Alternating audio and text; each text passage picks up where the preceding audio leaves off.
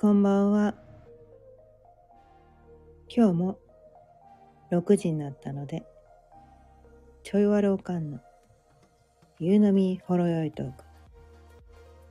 やっていきたいと思います。今日のお題は、幻想から目を覚ますというお題でね、お伝えしていきたいと思います。まあね、連日、ここ連日ね、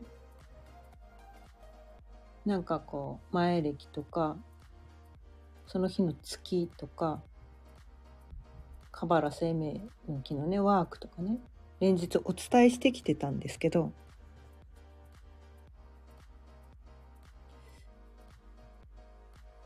なんかね、もうそれ、やめた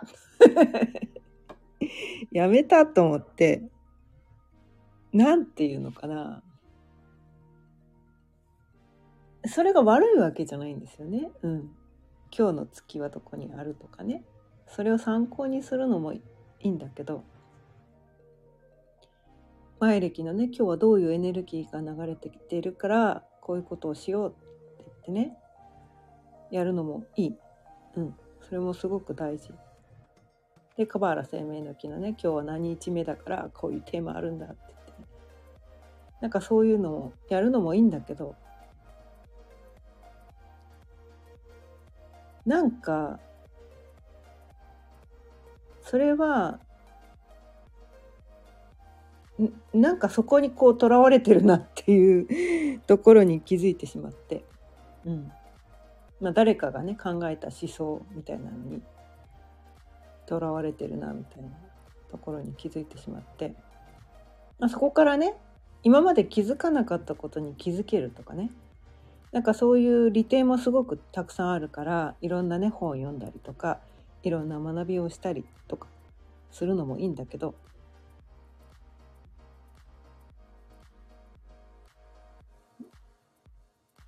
なんかねそのなんだろうな結局はこう自分にとってのこう正解っていうのかな自分にとっての正解っていうのはやっぱりもう自分自身と深くつながることしかないんだなっていうところにもううん行き着いてしまったんですね。うん、それはだから頭で考えることじゃないんですよ。頭で考えることではなくて自分のこう深く深くこうまあ瞑想なんですよね結局。瞑想をして自分自身と深くつながる。自分のこう腹の底の感覚とつながるっていうのかな。うん、でその結局なんていうのかな。今日はこんなエネルギーが流れてきてますよっていうのを知るのもいいんだけどでもなんかそこそれがしっくりこない時もあるんですよね。今まで伝えては来てたんだけどね。うん。伝えては来てたんだけど、へえ、そうなんだ、みたいな。なんかでも感じてることがちょっと違う場合もあるな、みたいな。うーん、みたいな。なんかでも、うん、そういう気分じゃない、みたいな時もあって。で、そそれをね、今月がここにあるからこういうことをしましょうと自分で言ってたりすると自分もそれやんなきゃいけないのかなみたいな。それって本当本当に自分につながって自分のやりたいことをやらせてあげてるわけじゃないっていうところになんかちょっと矛盾を感じてしまって。で月っていうのはね結構このね星読みの世界。ねあの西洋占星術の世界では月ってすごく重要視されるんですね。自分のこの心と体にとても影響を与えている。うん、満月新月とかね毎回ねあのお伝えしてきてたのもそれもあるんだけどそれはねあの、まあ、地球が中心の占星術昔からあるねジオセントリック占星術っていうのがそれは月星座がすごく重要視月星座をすごく重要視してる。あ、新朝さんこんばんは。今日も聞いてくださってありがとうございます。うん。そう。ジオセントリックはね、そのね、月星座っていうのをすごい大事にしてるんだけど、太陽中心のヘリオセントリック星星術になると、月はもうないんですね。っていうかもう太陽から見たら月と地球ってほぼほぼ同じ場所にあるから月も月ってもう無視無視っていうか月はもうなないものとして扱うみたいな。月月なええ月みたいな。ええそれどうでもいいからみたいな。そういう扱いなんですよ。太陽中心の、ね、ヘリオセントリック先生術で見るとね。その代わりに地球星座っていうのが出てきてで太陽と月が統合されて地球星座みたいな感じで。で月っていうのは自分のこう潜在意識っていうね考え方がねあるんですけど先生術の世界ではね。無意識とかね潜在意識とかまあ日常の生活習慣みたいなね。それ。なのですごい自分のこう日常生活に密接に関わってるですね。うん、でも月はねと同時にこう幻想だっていう考え方もあるんですね。月っていうのはねなんかこう太陽の光をこうただ反射しているだけでまあ地球にね引力を与えてるんだけれども月の光っていうのはまやかしだみたいな。で月の満月とかっていうのはだからそういうまやかし幻想にとらをえー、えー、とげなんていうのかなそういう夢の世界に誘うみたいなそういうこう、ま、魔力みたいなものがあるみたいなねだからよくなんかねあの満月見るとこう狼男になるとか なんかねそういうこうあのことも言われるじゃないですか。うん、なんかちょっと魔力がある。だから、えっ、ー、と幻でありその幻想を抱かせる力があるっていうのが月の光みたいな。で、まあ、幻想っていうのも幻なんですよね。うん、幻なんですよ。で夢見ることはね全然こう悪いことではないんだけれどもただこの世の日常生活の現実世界に驚くほど幻想が満ち溢れているんだっていうことが今ねそのヘリオセントリックっていう先生術のねえー、講座を受けて学んでいる時にヘリオセントリックってどっちかっていうとこう心理学とかの側面がすごく強くて、まあ、西洋先生術もねそういうとこもあるけどかなり心理学的なその人間の深層心理みたいなところをすごく深くあの学ばせてくれる講座なのでそれでその何て言うのかなこの世はもう幻想に満ちていると。で自分たちがどんだけこう普通に生きている中でどれだけ幻想になんかとらわれて自分で自分の人生を苦しくしているのかみたいなそういうところを今学んでて。で自分がね今までどんだけ幻想にとらわれていたのかっていうのをそれそれを学ぶことで気づいてうわやばいこの世はもうなんだろうまやかしだらけなんだみたいな。全てが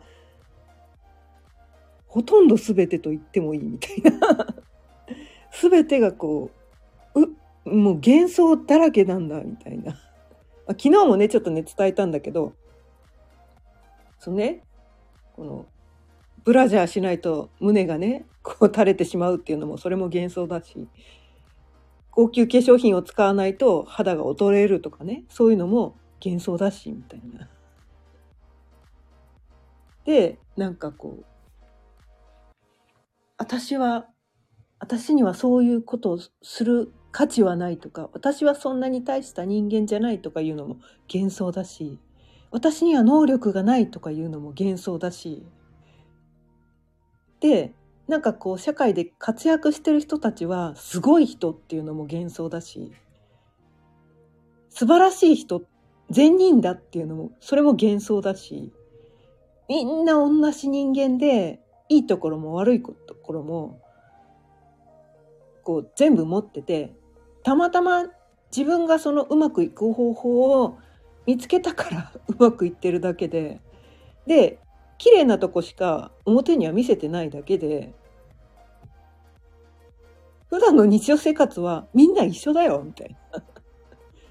そんな素晴らしい人間なんかいねえよ、みたいな。みんな汚いところもドロドロしたところもみんなあるんだよ。そんなクリアなだけの人間なんかいねえよ、みたいな。なんかそういうところに気づいて。で、社会で活躍してるっていうことは、お金を稼いでるってことですよ。お金を稼いでるってことは、大なり小なり何か取り繕って綺麗に見せてる人たちっていうことなんですよ。で汚いところは隠して綺麗なとこだけを見せて商売をしてる。じゃあそうそうしないと商売は成り立たないからって。そんなの当たり前だよって。で稼げてない人はそのなんかなんていうのかな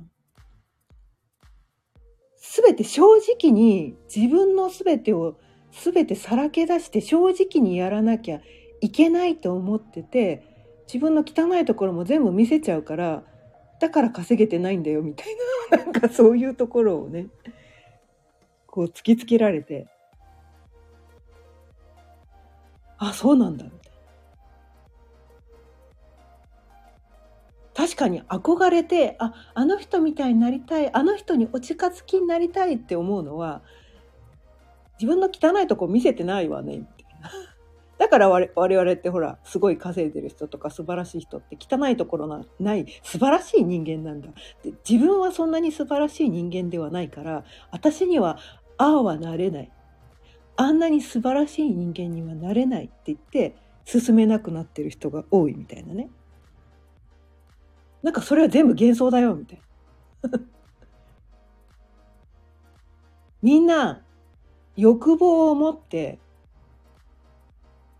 やってる。ただ、欲望だけじゃないと。欲望もあるけど、その欲望を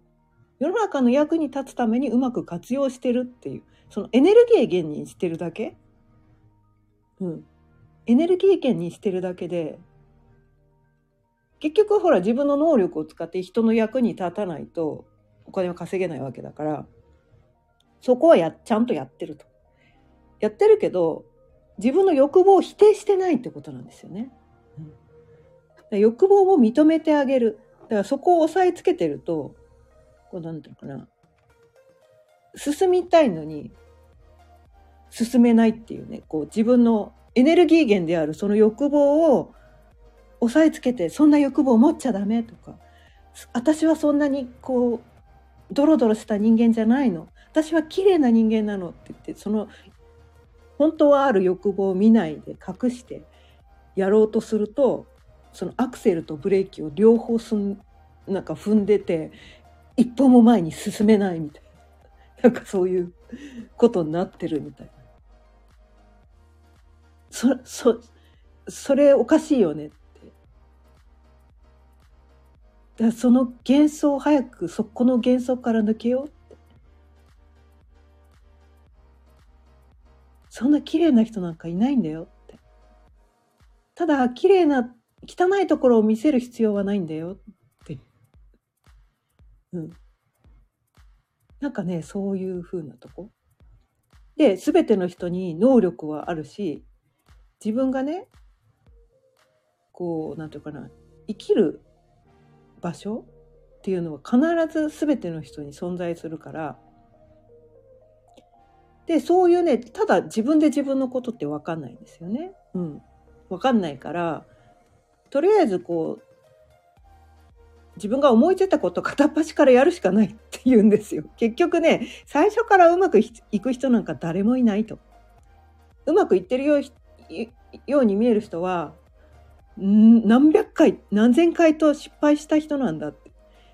で失敗を重ねてで失敗一回失敗すると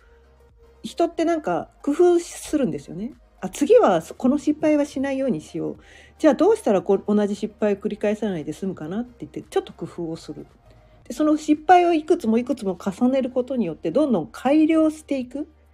改良していくことによってで結果が出た頃は素晴らしいところだけしか見えてないからそのなんかダメダメな頃失敗しまくってること頃ってあんまり見えてなかったりするから。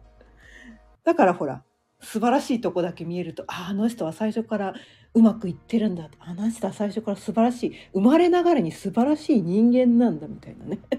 なんかそういう幻想を抱く。で自分はそういう人間じゃないから私はああはなれないと。思い込んでしまうっていうのが幻想だと。みんな一緒だと。ね。新朝さん、幻想妄想にどれくらいだけ振り回されてきたか。ですよね。本当に、本当にそうなんですよ。幻想です。で、世の中でね、こう、これさえやれば成功しますとか、あれも幻想らしいですね。そんなわけないと。結局、なんか結果が出てる人はみんな、こうし、だから人によってこうやりやなんかなうまくいく方法って人によって人の数だけ正解があるから自分なりの試行錯誤を繰り返してやめなかった人だけが成功にたどり着くわけなんですね。まあ、成功っていうのは必ずしもそのなんていうかなお金を儲けるってことだけではなくて社会的なねこう知名度が上がるっていうことではだけではなくて自分が本当にこう生きたい生き方っていうのかな自分の理想の生き方っていうのかな。うん、で私が私が思う成功はねこれも成功の定義も人によって違うかもしれないけど私が思う成功は死ぬ瞬間死ぬ瞬間ですね。ああ面白かったって言ってししし死ねたらそこが私にとってのゴールなんですね。私の成功は死ぬ瞬間にあ、面白かった。もうこの世を満喫した。超面白かった。みんなありがとう。って言って、死ねたら私のとっての成功はそこなんですね。だから死ぬ瞬間までわかんないんですよ。私の成功はね。そう。うん。だからそこにたどり着くために、私は何、何ができるのかなっていうのをね、日々こう考えて、そこに向か、日々向かっているわけなんですけど、これはね人によって違うからあの、ね、正解人によって違うんですよ。うん、ただ本当に本当に何していいか分かんないって人のためにこの星読みとかマヤ暦とかで自分のなんかこう性格分析とかこう才能分析とかなんかそういうのができるツールだと私は思っててヒントになるっていうのかな、うん、ヒントがそこに現れてるんですね。明確なこう答えがそこに書いてあるというよりはヒントにしか過ぎないんですよ。だってそれ暗号だからあれ。暗号を解読しなきゃいけなくて暗号の答えはねそれもね人の数だけあるんですよ。人の数だけある暗号っていうのがね、すごいね、面白い。こんな暗号どん、どうなんとか思うんだけど、そう、人の数だけね、答えがあるから、結局自分の中にしか答えはなくて。ただ何のヒントもないとどこに向かえばいいか分かんないから、そのために星読みとかね、前歴とか、あとは市中水明とかもそうなのかもしれないね。まあ他にもいろいろあるんだと思うんだけどね。私、ちょっとなんかもともとアンチスピリチュアルでそっちの世界あんまり詳しくないから、自分が出会ったものしかわからないんだけど。なんかそういうのをね、ヒントにして、で、自分自身に問うっていうのかな。自分自身の中の答えを探す。もう私はね、これに尽きるなと思ってて、自己探求なんですよ、結局。自己探求。自分に問うしかない。このヒントをもとにじゃあ私はどうしたいの？どう生きていきたいの？っていうのは結局ね自分の中にしかなくてでそれもそうなんとかな。で出会う人とかその状況によって移り変わっていくものだと思うんですね。日々何をしていきたいかっていうのは。うん。時代の変化もあるじゃないですか。ね。だって、ね、今、恐ろしいスピードで日々こうね、ね、あの、技術革新が進んでて、ね、昔あった職業がどんどんどんどんなくなってきてるし、新しい職業もね、どんどん生まれているのに、ね、生まれ、ね、私たちが子供の頃、これになりたいって思った職業が、もう今ない可能性もあるんですよね。それをいつまでも思っててもしょうがないじゃん、みたいな。そこはね、日々更新していかなきゃいけない。だからやっぱりなんかこう、ね、私のね、こう、まあヨガとかね、瞑想とかっていうのね、な、習っ、まあ一応ヨガインストラクター瞑想講師でもあるんですがその瞑想のね私の師匠っていうのがもう亡くなってしまったんですが若くしてね40代でも亡くなってしまったんですけど口酸っぱくして言ってて口癖のように言ってたことはヨガと瞑想は最高の人間開発ツールだっていうことが彼の口癖だったんですね。男性だったんですけど。まあ、瞑想かな？うん、ヨガ、ヨガというよりは、瞑想。で、瞑想に深く入る、いきなり初心者が瞑想に深く入れないから、そのためにヨガがあるみたいな。で、ゴールは瞑想なんですよ。で、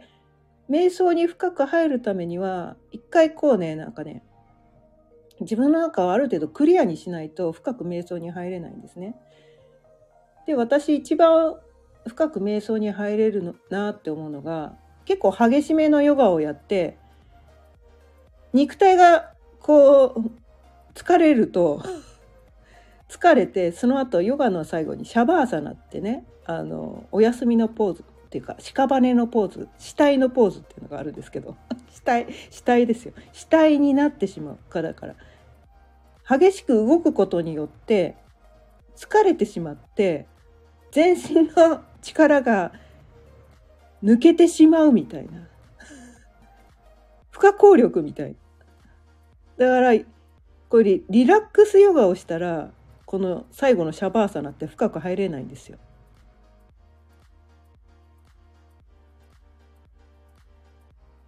やっぱりなんかこう、肉体労働をして、なんか一日中めっちゃ働いた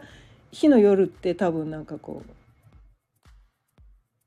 ぐっすり眠れるかもしれないけど一日中ダラダラダラダラこうなんかこう一日中なんかこう昼寝したりとかダラダラダラダラした日の夜ってあんまり熟睡できないと思うんですよね。それと同じことが言えて。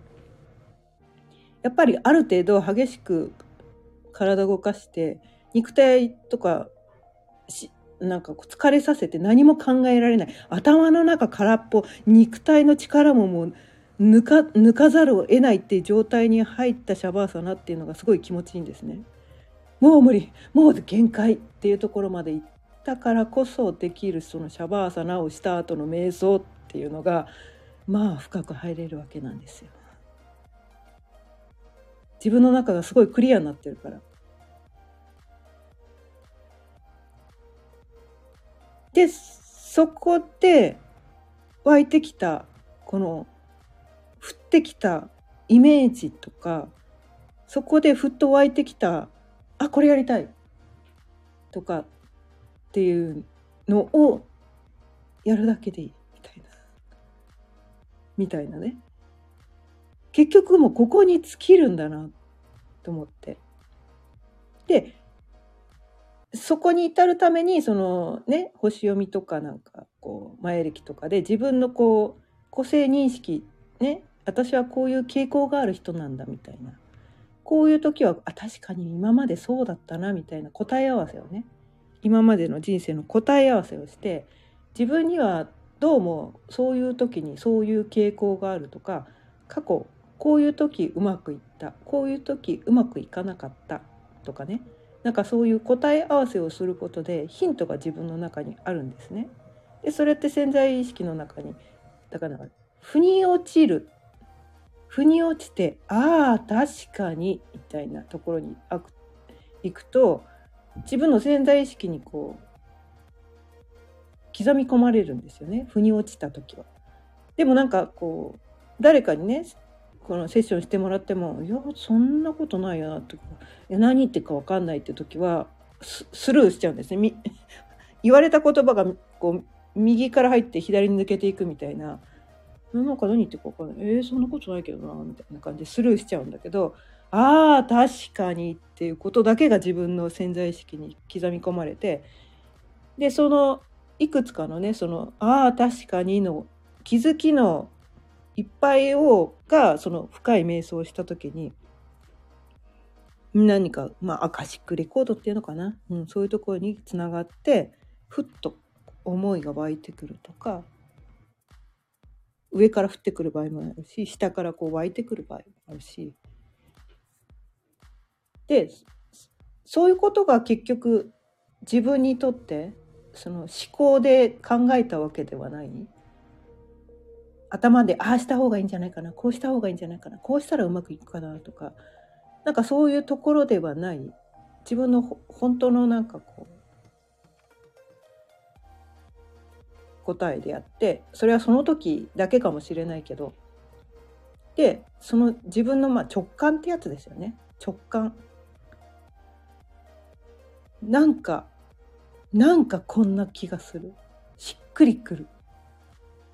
っていうところ、うん、なんかそういうところをいやなんかそれをだからつどつどやっていくしかないのかなっそれでうまくいかなかったら軌道修正してみたいな。で世の中が他の人が何て言ってようがもう世の中で他の人が言ってることは全て幻想だと思ってもいいのかもしれない。まあだから私が言ってることもあなたにとっては聞いてくれてる人にとっては幻想かもしらんけど ただねそれがああ確かにって思うんだったらひょっとしたら取り入れてもいいことなのかもしれない です私はねそのねこのヨガと瞑想の師匠がその繰り返し繰り返し言ってた言葉がすごいこうなんだろうな亡くなってしまった人の言葉って重いんですよね。すごく重い。で繰り返し言ってた言葉がふっという時に自分の中でねあこういうことかってなんかそうなんかな。聞いたその時は意味が分からなかったことがある時それがあこういうことを言ってたんだみたいな。ある時それが腑に落ちる時があってなんかそういう言葉がねいっぱい残っててだから私はねそのやっぱりヨガと瞑想すげえなみたいな そんなところがあるんですけど、うん、だから別にそんななんかあのヘンテコリなポーズをしなければいけないというわけではなくランニングでもいいんですよ自分がだからなんかこう肉体的にねこう好きなスポーツでもいいしジョギングでもいいしお散歩でもいいわけなんですよ。一生懸命お掃除するのでもいいわけなんですよ。片付けとかね。なんか体を使って、体を使って一生懸命なんかこう活動をするっていうのかな。うん。活動をする。好きなスポーツでもいいし、あの、家事とかでもいいわけなんですよ。子供と一緒にこう、あの、はしゃぎ回るのでもいいわけなんですよ。で、体を目いっぱい動かした後、すっきりした気持ちで自分の中がクリアになった後に瞑想するっていうのがすごくこう効くなと思ってて私自身は。お毎日毎日こうなんかこう頭の中がいっぱいで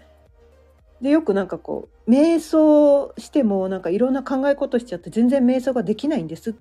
ていう人が結構多いんですがそういう人は多分体をあまり使ってないんですね頭ばっかり使ってて頭が忙しくなっちゃってるから多分それができない状態になってるからそういう人は体を動かした方がいい。で体ばっかり使ってる人はたまにはじっと座って おとなしく瞑想しようみたいな。だからバランスなんですよね結局。そう。だからヨガと瞑想多分両方するのがねすごくよくて。それにヨガっていうのは別にそのまあ、体を使うっていう意味でヨガって言ってるだけであって他のものでもいい。でヨガっていうのは心と体と頭をねつなげる作業だから何かに没頭して集中できるものがあればそれでよかったりするんですよ。だから一生懸命ね一心不乱にこうなんていうのかな。あの鍋を磨くとかでもいいわけですよ。お風呂をねピッカピカに磨くとかでもいいわけですよ。そこに対してこう夢中になって集中できることであれば何だっていいわけですよ。作品をね作るのでも全然構わないわけなんですね。でそこに何かに没頭した時っていうのは多分余計なこと考えてないはずなんですよね。うん、でそういうものが何もないって人のためにヨガがあるのかなって。でヨガってへんとこりんなポーズなんですよね。日常生活で行わないようなポーズをしたりとか日常生活で使わないような筋肉を動かしたりとか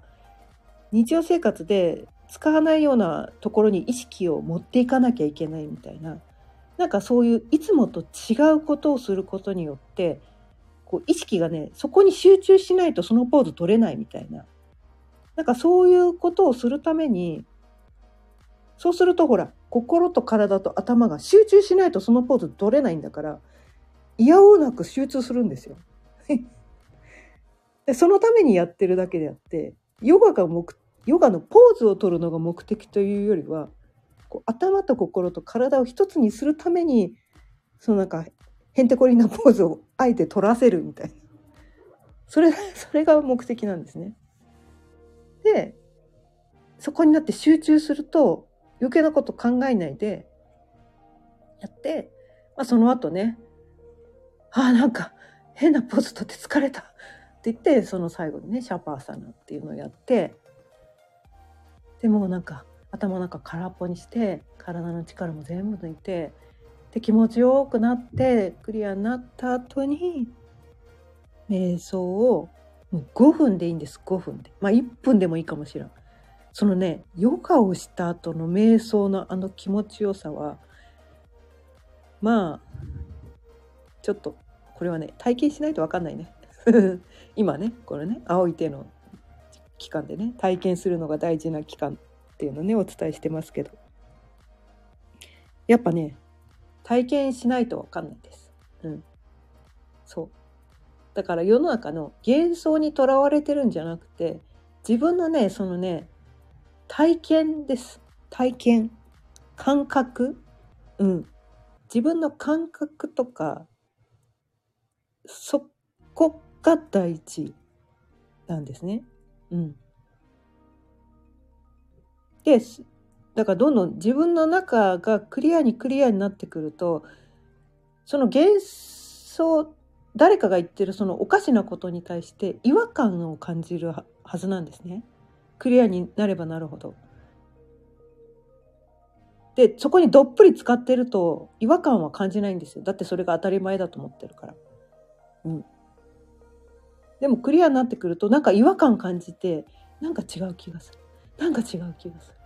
でその違和感を無視しないみたいな。でその違和感の正体をちゃんと自分に聞いてあげる。なんでそう思うのって。何がおかしいと思うの？どこが嫌なの？みたいな。どこがこうねしっくりこないの？みたいなところを聞いてあげて。そうすると自分がどうすべきかっていう答えはおのずと出てくると思うんですよね。うん、でそこに対して本当にこれでいいのかなって言って疑問が湧いた時にその星読みとかねなんかそういうのを参考にすればいいんですよ。うん、参考にすればいい。星読みとか前歴とかのね。でそこで答え合わせをしてあやっぱそうだみたいな。やっぱそうだみたいなねなんかそんな感じで使えばよくてその最初に星読みとかなんかもう前歴がこうだから私はそっそこに合わせなきゃいけないって言っちゃうとまたそれも違うんだよねみたいな。うん、しっくりこないんだったらそれは採用しなくていいし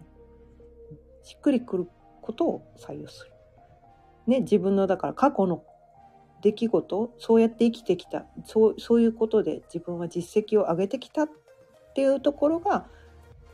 自分のあれであの答えであってで自分がこれから本当は本当は本当の本当はどうしたいのっていうところとそのね星読みで出てくるようなことのそのなんかこう接点みたいなものを探していくとこう自分の方向性が見えてきたりとかしてうん。なんかそういうふうにしてねこう何かの思想に自分を合わせるのではなく自分の感覚とそのなんかこう思想みたいな思想はだからね参考にすればいいんでね。参考にする。もう本当にツールです。だから道具だと思ってもらってこうねあの道具はうまく使えばいいだけでそこにとらわれてもしょうがないよねみたいな。うん。そんな感じかな。うん。でだからなんかこうまあ全てこの世にあるものは思想的なもの、うん、この世で売られてる商品も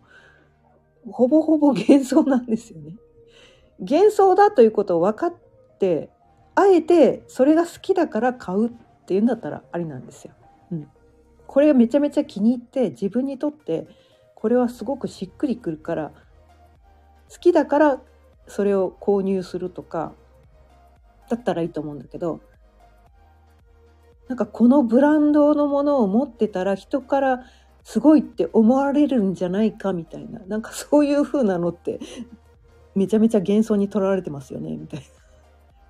でもなんかそのデザインが気に入ったとかブランドとか関係なくねそのデザインが気に入ったとかその作り手のねそのなんかこうエネルギーがすごいこう、ね、ピュアなエネルギーが好きだからなんかすごくなんかし自分にとってこう自分のエネルギーと合う感じがしてしっくりくるからそれを買うとかなんかそういうだから自分とのすり合わせっていうのかな、うん、すり合わせ、うん、なんかそういうことをしていけばなんか必要以上にその幻想にとらわれないで自分らしく生きていけるのかなって思います。ということで今日も30分ずいぶん過ぎちゃったのでそろそろ終わりにしたいと思います。あ今日はね幻想から目を覚ますということでまあまあまだねまだまだ そうは言いながらもまだまだいろんな幻想に惑わされていると思うんですけど、まあ、気がつく気がつくっていうことですよね。うん、本当にそうなのっていうのを今一度だから、えー、と何かに盲目的にそれを採用するのではなく本当にそうなのっていうのを自分自身に本当にそう思うのっていうのを自分に聞いてあげるっていうそのワンクッションをねしてあげることでちょっとはね気づきがの頻度が高まるのかなっていうのをね思います。はい毎日夕方6時からだいたい30分ぐらいその日のテーマを決めて自分で自分を幸せにする方法をお伝えしています。また聞いてくださったら嬉しいです。それではまた明日。